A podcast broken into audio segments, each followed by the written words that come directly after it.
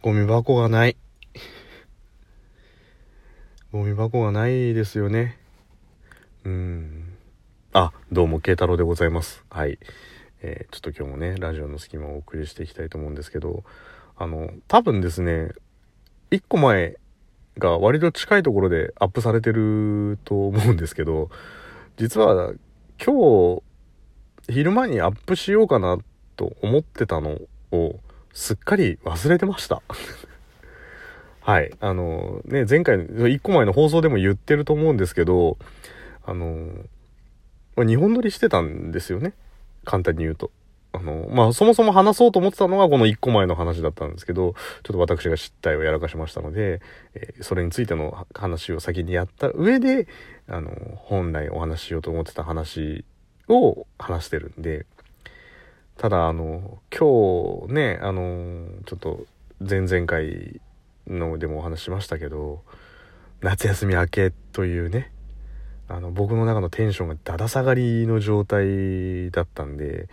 しかも10日まあ休日含めると10日ぐらい間が空いての仕事だったんでやっぱやっぱりその情報を取り戻すそのね10日分の情報を取り戻したりとか資料の確認したりとか引き継ぎを受けたりとかしてっていうところですっかりあのアップするのを忘れちゃってたっていうね。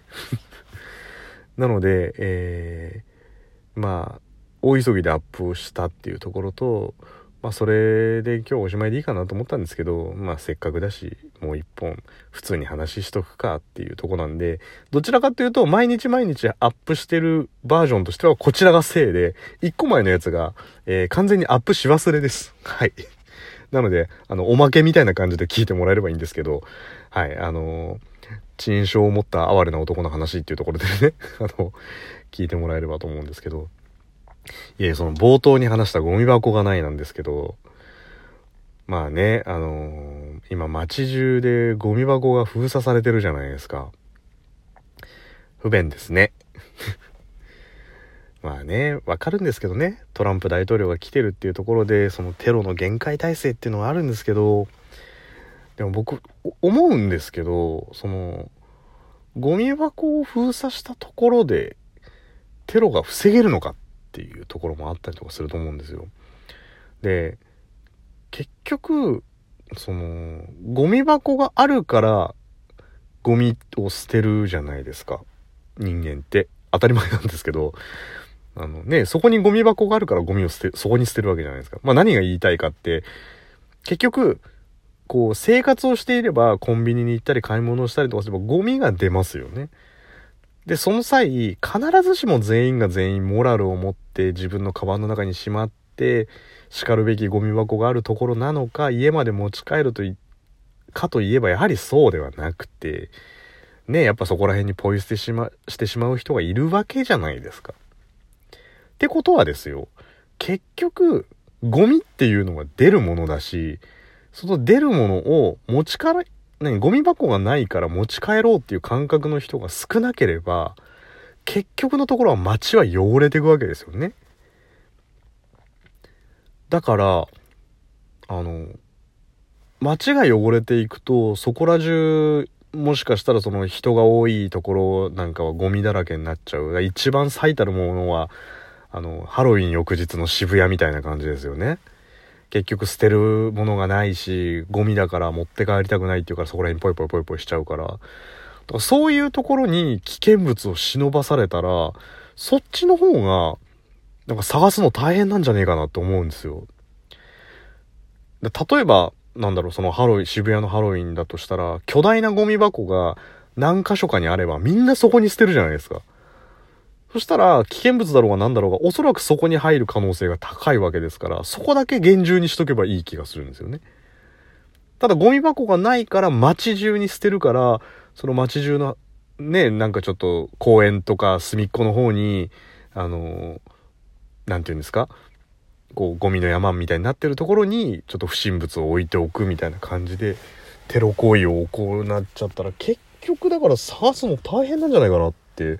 思うと、やっぱりそのゴミ箱自体を全部透明にしてしまって、そのゴミ箱周辺に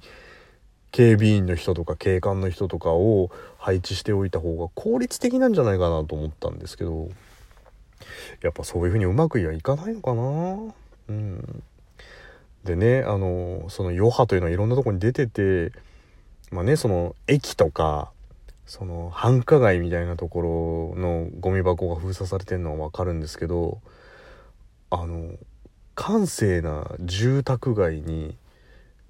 まあ、皆さんもし住宅街に住まわれてる方だったら近くにあるかもしれないですけどポツンと自販機あったりとかするじゃないですか。アパートの1階とか、えー、駐車場の横脇とかにこうポツンとこうあったりとかする。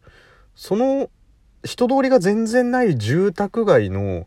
自販機の横にあるゴミ箱まで封鎖されてたんですよ。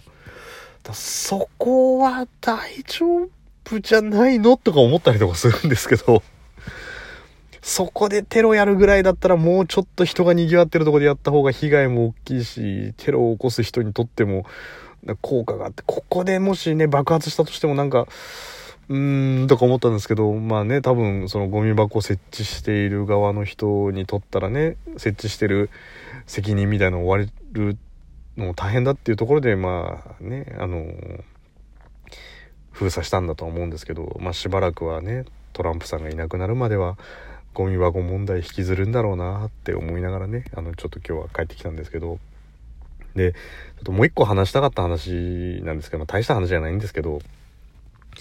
あの例えば、えー、学校で全然いつも交わらない人たちと何か一緒に研修をやったりとか会社においても全然別部署だったり下手したら別会社の人たちと一緒に研修をしたりとかグループワークとか、まあ、ワークショップみたいなの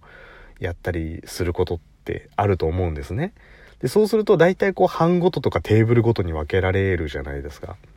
そこであの行われる作業鉄板の作業ってあの自己紹介ってあるじゃないですか。で僕あれ嫌いなんですよ自己紹介するのって。あの信じるか信じないかはあなた次第ですって話なんですけどあの、僕結構、実は人見知りで、あんまり好きじゃないんですね、その、そういうの言うのが。毎日毎日お前ラジオトークでペラペラペラペラ喋ってるやつがよく言うよって話なんですけど、まあ、基本的にはあんまり好きじゃなくて、まあ、好きじゃないっていうのが半分、この研修終わったら特に君たちと交わることがないのになんで私はそんなプライベートを明かさなきゃいけないんだみたいな、ひねくれた部分が半分みたいなね。だって逆に皆さんが研修行った時ともそうじゃないですかなんか、あんまりこう、えー、そうなんだ、みたいな感じで他人に興味持つかって言ったら今日の研修の内容の方がいっぱいいっぱいだったりとか、むしろね、無理やり研修出ろって言われて、ああ、つまんねえな、みたいな感じの方が強いんじゃないかと思うんですけど。で、自己紹介するときに絶対こう、だ、絶対ってわけじゃないですけど、大体やる二部構成っていうのが、自分の所属の話とプライベートの話じゃないですか。例えば学生だったら何年何組のとか、えー、何学部所属のとか、どこどこ大学どこどこ高校とか、会社だったら株式会社なんちゃらとか、えー、社内だとしたらなんとか何々部何々かの何々ですっていうのと、あとなんかプライベートなことちょっと一言言ってくださいみたいなのってあるじゃないですか。あの趣味はとか最近ハマってることはみたいなことを、もういいじゃんと思ったんですけど、今日のお題は、あの、毎日欠かさずやっていることを、あの、一つ言ってくださいみたいな感じで言われたんですよ。で、自己紹介してたんですけど、僕その時に、ラジオトークを言うか言わないかっていうのを一人で勝手に迷ってて、でもこれラジオトークを、で喋ってますっていう話をしたら、え、何ですかラジオトークって？みたいな話になるんで、これなんかすげえめんどくさくなるなと思って、まあ基本僕その、自分の日常生活エリアの人には、あの、やってることは言ってないんで、めんどくさくなるなって思ったんですけど、じゃあそこを隠して言うと、あ、あの、僕一応毎日、あの、一人で話してるんですよって言ったら、ちょっと多分その研修距離感置かれると思うんですよね。あ、そういう感じなんだ、慶太郎さんって、みたいな。それもちょっと違うと思ったんで、だからってこう濁す感じでツイキャスみたいのやってますみたいな感じになると、教えてくださいみたいな感じになるじゃないですか。なんかどういうので、YouTube ですかとか、あの、なんかボックスですかみたいな感じで、やってるのを教えてくださいよ、みたいな感じになって、なんか、嘘つくのも、なんか嫌だったんですよね。でもなんか毎日やってることって言ってとっさに出てきたのがそれだったんで、どうしようなんて思ってる間に、もうもう二人ぐらい自己紹介終わっちゃってて だからもうその人の趣味とかも全然頭に入ってないんですよ。やっぱその、ラジオをやってますっていうと、ラジオトーク知らない人にはとんでもなくでかいことやってると思われるし、だからって何か配信してますみたいな感じを言ってしまうと、じゃ何で配信してるんですかってその、なんかツールを教えてくれみたいな、いずれにせよなんかこう、トーカーである一面を知られるっていうのは嫌だなって思ったんで。でも結果、毎日やってることって、もう、ねあの別にその、筋トレやったりとか、ジョギングやったりとか、あの、ペット飼ってて犬の散歩してますとかっていうことをやってるわけでもないので、その毎日やってることっていうのがこうとっさに出てこなかったんですよね。朝ごはん食べてますみたいな感じは誰でもやってるよみたいな感じだったんで。でそんなこんなで結局えっとご僕が最後だったまあ席順から考えてこういう周りでって言って僕が最後で結局僕あのじゃあどうぞなんて言われてああのどこどこ部どこどこかのまあ、慶太郎と申します。よろしくお願いします。みたいな、今日はこういうことをあの学ぼうと思ってましたって。あの、毎日やってることは、朝観葉植物を日向に当てることですっていう無難なところに逃げたっていう、えー、情けない男でした。